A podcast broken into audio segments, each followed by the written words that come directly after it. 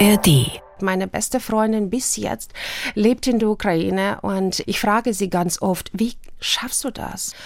Aber äh, Leben geht's weiter und zwischen Bombardierungen und zwischen Alarmen, die Menschen gehen zurück zur Arbeit und sind unglaublich dankbar, dass die haben noch und wieder einen Tag überlebt. Herzlich willkommen, liebe Hörerinnen und Hörer, zu einer neuen Ausgabe unseres Podcasts Raus aus der Depression, einem Podcast von NDR Info in Zusammenarbeit mit der Stiftung Deutsche Depressionshilfe und Suizidprävention. Mein Name ist Harald Schmidt und in meiner Funktion als Schirmherr der Stiftung Deutsche Depressionshilfe und Suizidprävention freue ich mich wieder sehr, heute Ihr Gastgeber sein zu dürfen. Wenn Sie häufiger bei uns reinhören, wissen Sie mittlerweile vierte Staffel und vielen, vielen Dank für die überwiegend positiven Reaktionen, die wir auf unseren Podcast bekommen. Mein Gast heute ist eine Frau, die zu einem sehr speziellen Thema heute äh, mit Sicherheit sehr Interessantes zu sagen hat, nämlich die Auswirkung von Krieg und Flucht auf die Psyche. Herzlich willkommen, Natalia Jegorova. Guten Morgen, guten Morgen. Vielen Dank für die Einladung und vielen Dank für die Möglichkeit, dass ich kann berichten und äh, die Stimme für die Menschen, die vielleicht im Moment selber nicht für sich äh, sprechen können. Ja, für die Menschen von der Ukraine und natürlich nicht nur. Ja, ich sag mal, wer sie vielleicht noch nicht erlebt hat oder gesehen hat, äh, man hat sie zuletzt im Fernsehen gesehen bei Let's Dance. Sie sind Sängerin, sie waren Model und das sagen wir gleich vorneweg, weil die Leute das äh, sowieso wahrscheinlich grübeln oder tüfteln. Sie waren verheiratet mit Vitali Klitschko, dem Bürgermeister von Kiew und äh, sind mit ihren drei Kindern unmittelbar nach dem Überfall von Russland auf die Ukraine nach Deutschland geflohen. Ich bestelle noch ganz kurz unseren Experten vor, dann äh, sprechen wir gleich genauer. Der Experte ist wie immer der Gründer der Stiftung Depressionshilfe und Suizidprävention, Ulrich Hegel, der uns aus Leipzig zugeschaltet ist. Hallo, Herr Hegel. Hallo, Herr Schmidt. Und ich sage das mal, weil ich das letztes Mal vergessen habe. Sie sind natürlich ein äh, langjährig erfahrener Arzt in der Behandlung psychisch erkrankter Menschen und haben außerdem die Senckenberg-Professur an der Klinik für Psychiatrie der Goethe-Universität in Frankfurt am Main inne. So, das ist der offizielle Teil. Sie hören sich wie immer das Gespräch an und werden nachher mit Ihrer Expertise äh, sich am Gespräch beteiligen. Frau Jegorova, habe ich das richtig gesagt, dass Sie unmittelbar nach dem Überfall die Ukraine verlassen Nein, haben? Nein, das stimmt leider nicht. Nein, wir sind schon seit fast äh, 20 Jahren leben in Deutschland und deswegen diese Information war ein bisschen falsch. Ja. Und äh, wir waren schon äh, längst in Deutschland, wenn der Krieg angefangen hat. Aber natürlich, das hat meine Kinder sehr stark betroffen, weil klar, deren Papa ab Anfang des Krieges und bis jetzt noch befindet sich in Kiew und macht alles, um die Menschen da im Land zu helfen. Aber das heißt, Sie, Sie waren schon äh, für lange Zeit mit Ihren drei Kindern in Deutschland? Ja. Seit ja. 19 Jahren, wir sind in Deutschland, ja. Und wie hat sich denn das zum Beispiel der Kontakt Ihrer Kinder zu Ihrem Vater verändert? Der ist ja nun schwerst im Einsatz in, in Kiew. Ja, leider seit fast eineinhalb Jahren. Äh, die Kinder natürlich haben äh, den Vater fast kaum gesehen. Er war kurz für eine politische Meeting in Deutschland und dann die haben ihn kurz gesehen nach eineinhalb Jahren. So einmal, kurzer Tag, ein, nur ein Abend und äh, bis jetzt nur, natürlich Gott sei Dank, da gibt es jetzt online, man kann sich sehen, man kann sich hören und die natürlich sind äh, in jeglicher Austausch mit Papa, mit Onkel, mit Oma. Die sind noch bis jetzt, eine der Oma bis jetzt noch in der Ukraine sind. Ja, der Teil der Familie ist hier äh, bei mir bis jetzt schon fast eineinhalb Jahre. Meine Mutter, meine Schwester und äh, mein jüngster Neffe, der ältere Neffe leider, darf nicht den Land verlassen. Deswegen, ich kann für drei unterschiedliche Alter oder Generationen. Ja. Ich kann darüber sprechen, wie die das haben erlebt und wie die äh, bis jetzt noch gehen damit um, im Ausland zu sein und nicht zurück nach der Ukraine zurückzukehren dürfen. Schildern Sie das doch mal, wie Sie das so erleben. Ja, natürlich. Bei mir ist meine Mama, sie ist 72, meine Schwester, sie ist 53 und mein jüngster Neffe, der ist 18. Und natürlich, man sieht, wie die unterschiedliche Alter mit äh, der Tragödie umgehen umgehen und wie das auf deren Psyche, welche Influence, ja, Einfluss, sehr, Einfluss ja. hat das gemacht und äh, wie das die Entwicklung, wie die sind gekommen, in welcher Zustand die sind gekommen, das war natürlich äh, Schockzustand, das war pures Tragödie und natürlich, äh, die waren schwer betroffen, natürlich ich auch und meine Kinder. Ja, der Mama äh, 72 bis jetzt, die natürlich hat sich nicht so ganz gut in Deutschland äh, gefunden und jeden Tag, sie sagt mir und packt die Sache und will zurück in die Ukraine. Und äh, meine Schwester mittlerweile hat ein bisschen sich angepasst. Sie geht zu Deutschkursen, sie lernt, sie hat schon Minijob und sie ist, muss ich sagen, emotional natürlich schon mehr stabil. Aber klar, ihre ältere Sohn, der ist in der Ukraine und er kann jede Zeit in den Krieg gezogen sein und mhm. seine Enkelkind wächst da und heißt schon jetzt Kriegkind, mhm. was es absolut schrecklich ist, ja, dass man in 2023 gibt es Kinder, die sich jetzt Kriegkinder nennen. Und mein Neffe, der ist 18, der natürlich erlebt das nach dem Schockzustand, nach erster Hälfte, äh, halbes Jahr, wenn das war sehr schwierig, sich zu finden, weil natürlich neuer Land, neue Regeln, neue Mentalität, Sprache. Das war sehr, sehr schwierig. Aber mittlerweile, die haben schon, sehen Perspektive, die sehen, was äh, das alles Deutschland bietet, welche Hilfe Deutschland bietet. Und die lernen Deutsch, die sind fast fertig mit äh, Sprachkurs äh, und die arbeiten schon. Er und seine Freundinnen, die leben noch bis jetzt bei mir. Und die natürlich sehen Perspektive, die planen jetzt äh, hier in Deutschland zu studieren. Und ich kann sagen, die sind äh, jetzt mehr im Leben gekommen. Die freuen sich schon, ja was war kaum möglich noch vor, vor ein Jahr zu, vor, vorzustellen, dass die werden irgendwann normal leben, freuen, äh, lächeln, ja, Freude von Leben zu haben. Aber natürlich, die Sorgen sind da permanente Sorgen sind da, weil der Teil der Familie, ältere Bruder da äh, und äh, Vater von meinem Neffe ist auch in der Ukraine. Und das ist natürlich große Drama für das ganze Volk und natürlich, das ist nur, nicht nur in meiner Familie. Ich begegne ja fast jeden Tag Menschen von der Ukraine und äh, ich habe Kontakt zu den Menschen, die ich in erster Welle geholfen habe, zu mir nach Hause angenommen, dann Wohnung gefunden oder sogar Kontakt für die Menschen, die hierher gekommen und konnte nicht äh, in Deutschland sich zu finden und ein Leben und zurückgekehrt. Meine beste Freundin bis jetzt lebt in der Ukraine und in Kiew und natürlich, ich habe immer von erster Quelle, ich frage sie ganz oft, wie schaffst du das? Ja. Wie kann man ein Mensch sich zum Krieg gewöhnen? Ja. Und das ist erstaunlich. Und für uns, äh, für die Menschen, die haben das nie erlebt, die, die Gott sei Dank leben in Frieden, das ist unvorstellbar, dass ein Mensch kann sich zu Krieg gewöhnen. Aber äh, Leben geht's weiter und zwischen Bombardierungen und zwischen Alarmen die Menschen gehen zurück zur Arbeit, die machen deren Sachen, die auch freuen sich um Kleinigkeiten und sind unglaublich dankbar, dass die haben noch und wieder einen Tag überlebt. Und äh, für mich, ja, es trifft mich sehr. Es, äh, für mich ist kaum vorstellbar aber das ist jetzt deren Realität. Aber für mich zum Beispiel, ich bin ein absolutes Optimist und ich versuche immer in der schwierigsten Situation, in schlimmsten Situationen, finden auch ja gute Beispiele ja. oder fröhliche Beispiele und ich konzentriere mich zum Beispiel ganz viel mit den Menschen, die hier geblieben und ähm, die hier jetzt seit über ein Jahr leben und ich beobachte deren Entwicklung und helfe gerne da und unterstütze zum Beispiel Projekte wie im Moment, ich freue mich sehr, das gibt es eine Akademie, Way Yoga. Die haben im Moment jetzt ab 1. Juli die erste Gruppe 35 Menschen, ukrainische Menschen, in Ausbildung gezogen für Yogalehrer umsonst. Das, ich sehe diese Entwicklung, wie, das ist toll, wie die Menschen freuen sich, wenn sie sich nützlich fühlen. Und das ist, was ist eine der Kern, ja, oder Baustein, wie man kann Menschen von der Ukraine helfen, wie man kann die stabilisieren, wie man kann die emotional helfen oder auch psychisch helfen.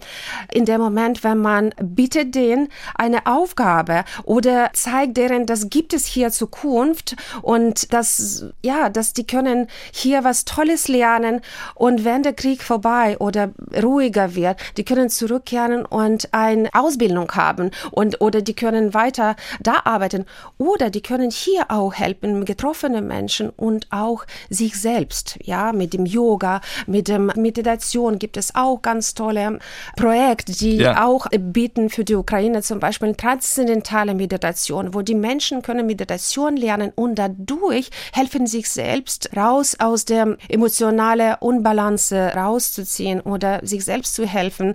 Und das freut mich zum Beispiel, dass die Menschen tun das, die Menschen helfen sich gegenseitig, die Menschen unterstützen sich unglaublich. Wie viele Menschen, wie, wie, wie viele Ukrainer sind schon zusammen sich getan, wie viele Organisationen sie gebildet, freiwillige Menschen.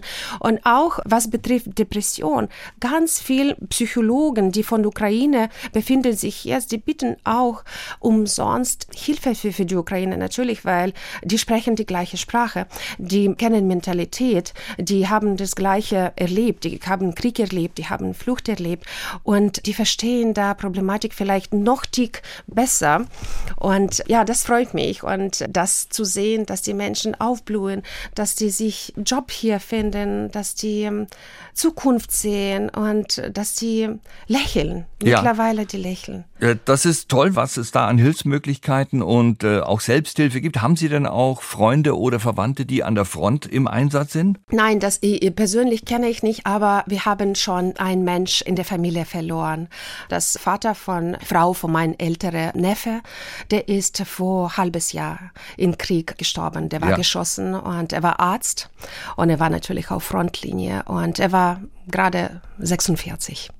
Das ist große Tragödie für Enkelkind besonders und das alles zu erleben, das klingt alles so surreal, aber das ist so nah und das ist, man kann das sehen, anfassen und erleben und das ist nur ein kleines Beispiel für meine eigene Leben, für meine eigene Familien, aber so viele Menschen, so viele Familien getroffen und getrennt sind, äh, was wird natürlich für die Kinder in Zukunft, das wird für immer und ewig ein Trauma zu bleiben.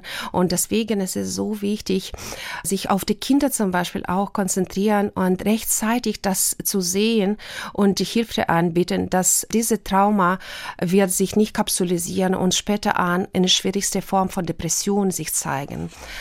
Gibt es noch Menschen äh, in der Ukraine, die sich an Sie wenden und sagen, helft uns, wir wollen auch nach Deutschland?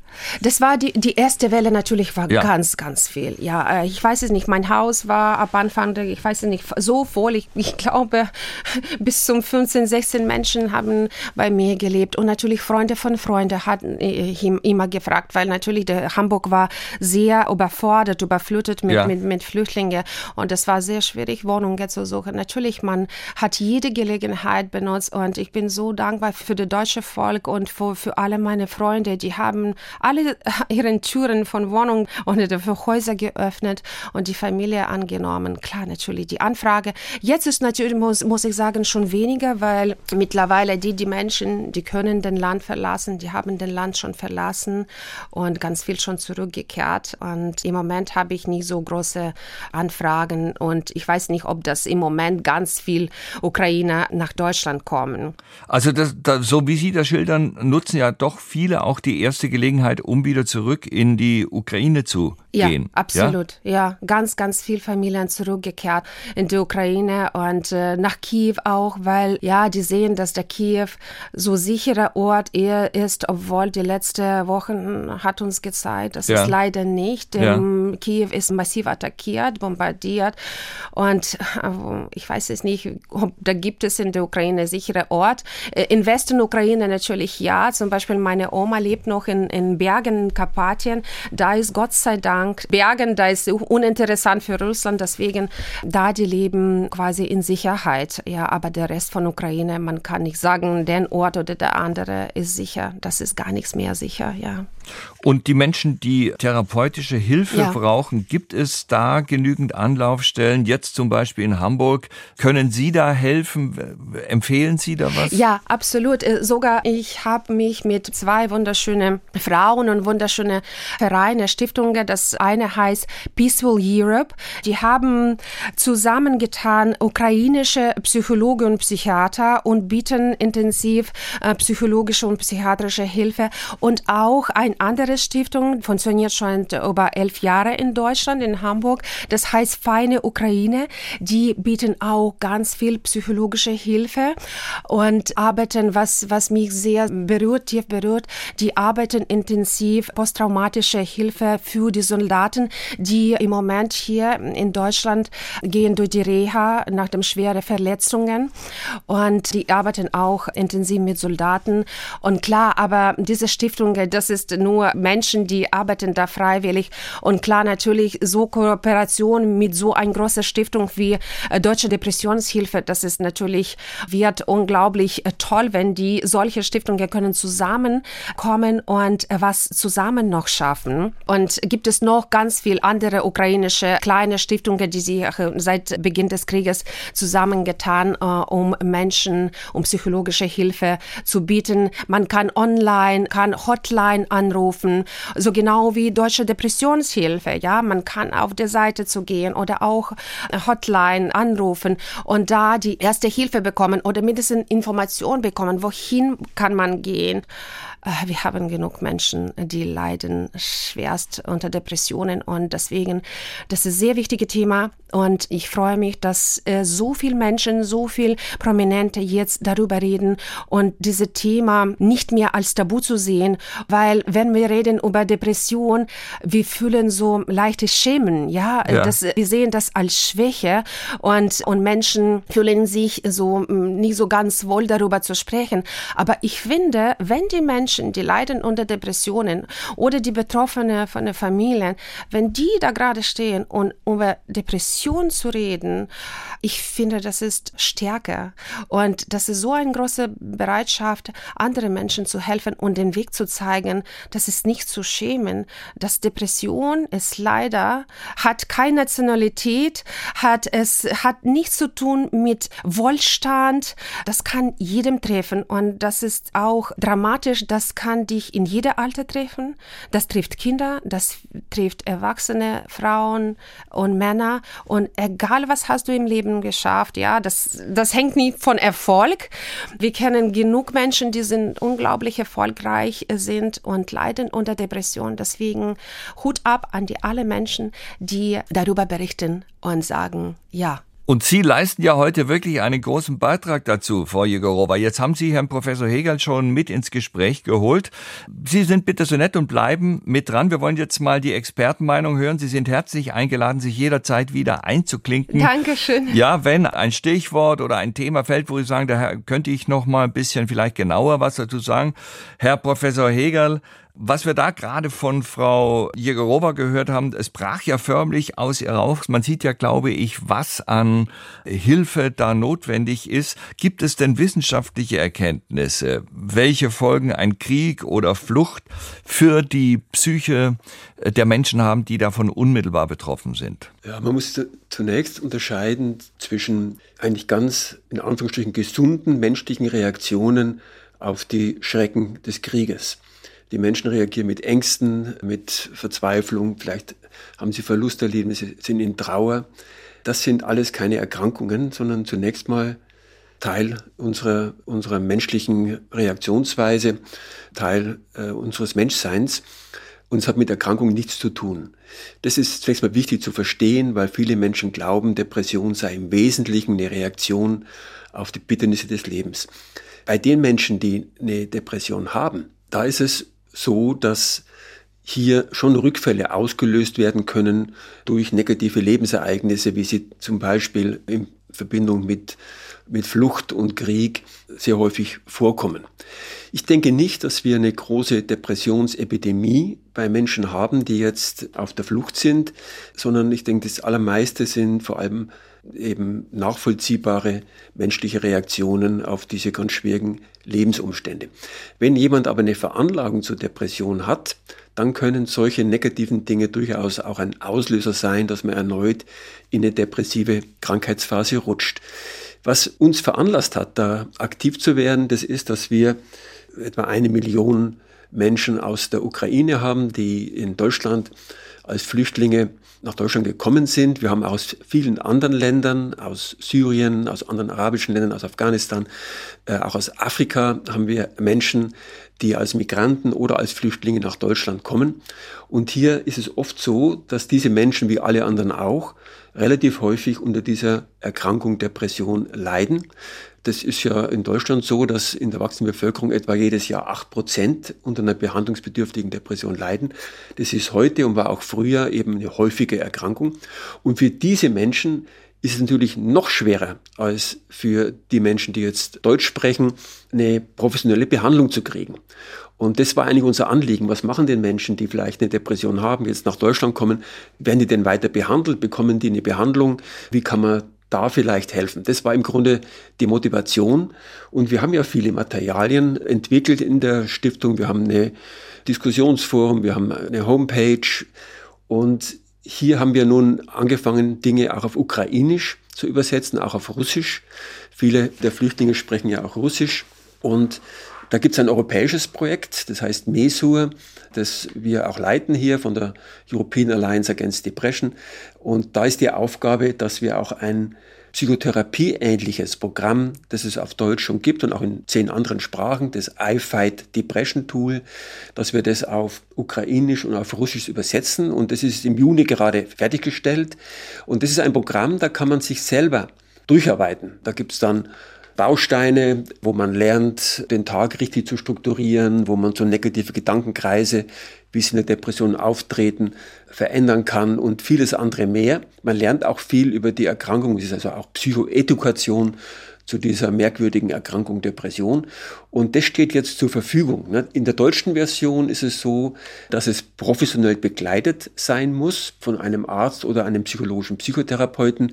Aber da es so wenig Ärzte in Deutschland gibt, die ukrainisch oder russisch sprechen, haben wir das hier für diese spezielle Version für Flüchtlinge aus der Ukraine eben gelockert, so dass sie zum Beispiel auch in den Flüchtlingszentren Mitarbeiter anbieten können und man kann es auch sich selber runterladen und sich versuchen, damit etwas besser im Umgang mit dieser Erkrankung zu machen, also seinen, äh, den Umgang zu optimieren.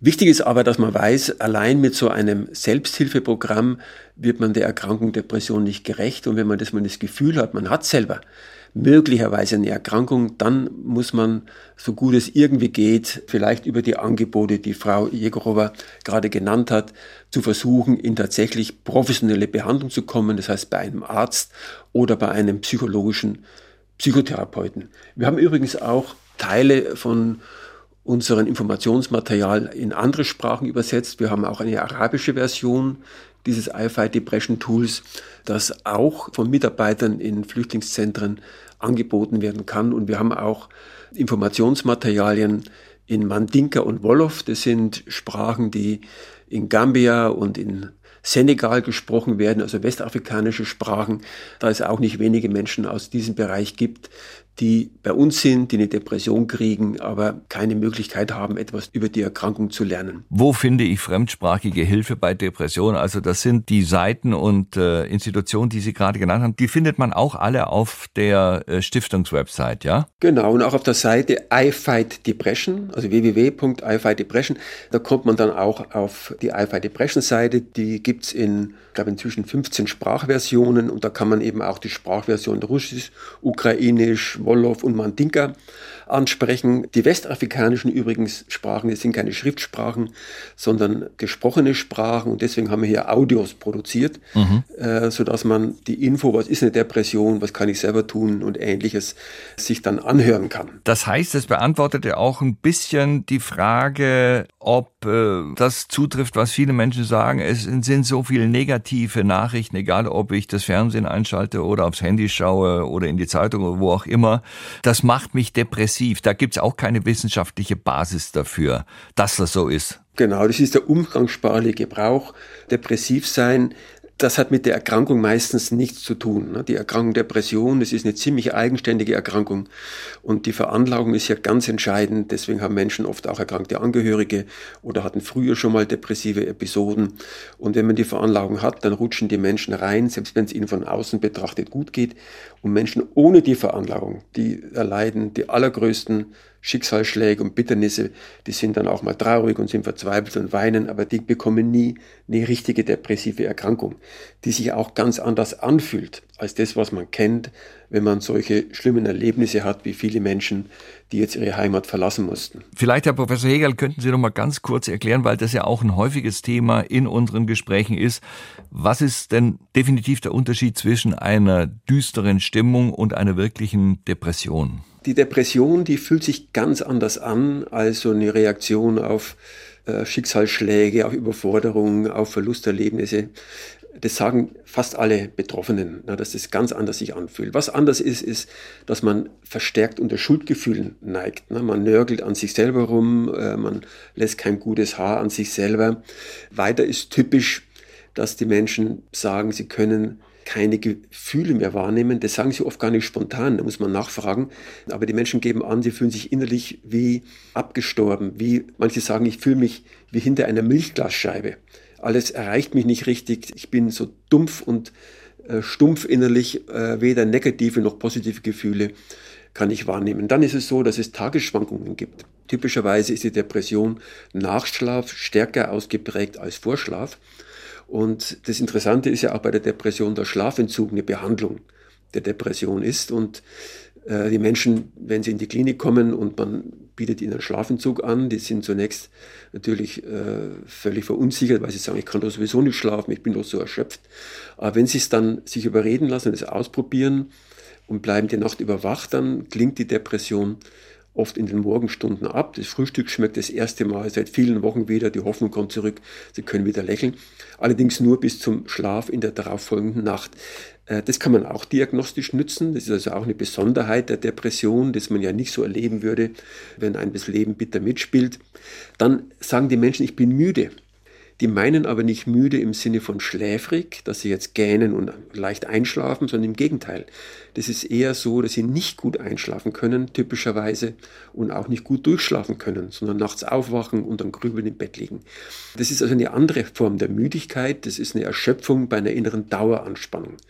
Und die Menschen fühlen sich gut verstanden, wenn man sagt, fühlen sie sich denn so, als ob sie permanent vor einer wichtigen Prüfung wären.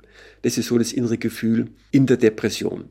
Und dann ist häufig auch so, dass es bereits frühere Episoden gab und nicht selten sind auch Familienangehörige erkrankt, denn die Veranlagung zu Depressionen, die kann auch vererbt sein. Die kann auch verorben sein, aber durch Traumatisierung in der Kindheit, aber die kann auch vererbt sein. Und anhand aller dieser Dinge ist es dem Fachmann meistens gut möglich, diese Trennung vorzunehmen. Befindlichkeitsstörung versus Depression. Das muss man jetzt als Angehöriger nicht können und auch viele Hausärzte sind da nicht ganz so geschult darin, aber ein Fachmann, der kann das in der Regel gut unterscheiden. Frau Jägerowa. Ja. Das ergänzt sich ja mit ja. dem, was Sie gesagt haben, die unglaublichen Möglichkeiten, die es wirklich ja in Deutschland gibt, und das werden ja mehr, um Menschen, die aus diesen Kriegsgebieten kommen, ja. äh, zu helfen.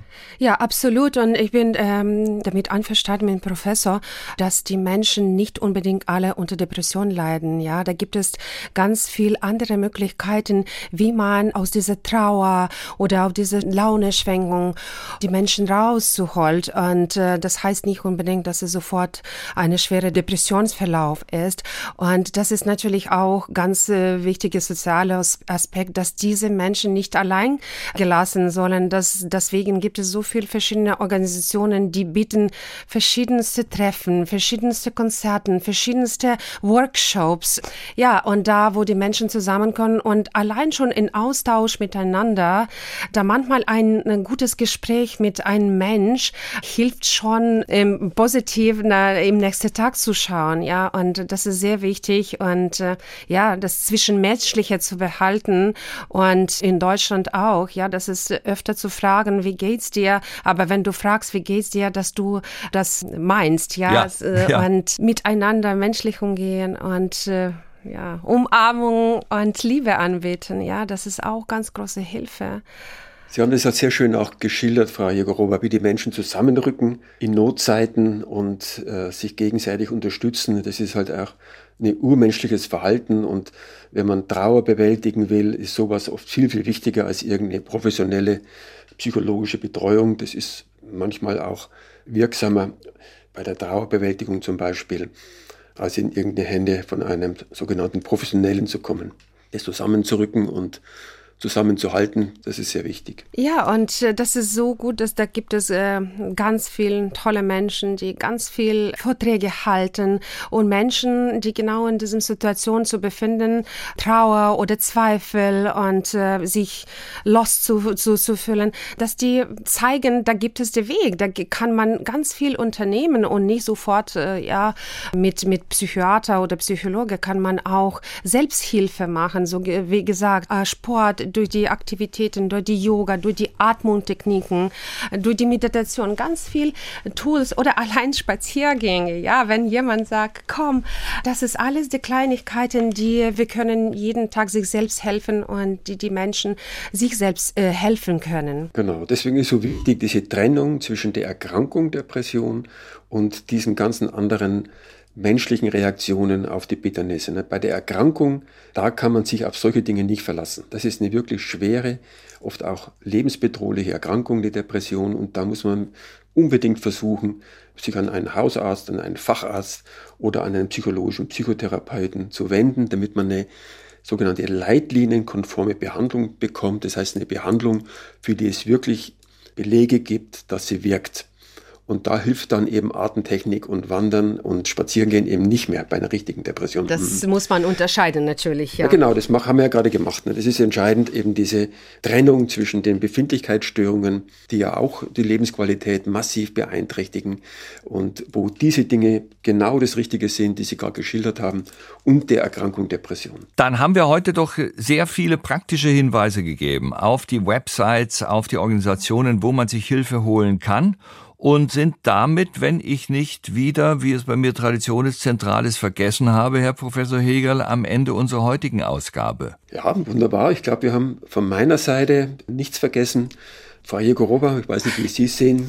Ja, ich glaube, ich habe ganz gut geschildert, äh, wie die Menschen sich fühlen, wie das überhaupt an die Menschen beeinflusst. Das, ja, und ich glaube, ich habe auch äh, von meiner Seite alles gesagt und wollte mich nochmal bedanken, dass wir dürfen über diese Themen zu sprechen, dass wir haben so viel Hilfe und vielen, vielen Dank, dass Sie führen auch wunderschöne Podcast. Danke mhm. und vielen Dank für Ihre Mitwirkung, Frau Jirova, und dass Sie doch diese ganz, ganz starke persönliche und emotionale Komponente heute reingebracht haben haben. Herzlichen Dank und alles Gute vor allen Dingen.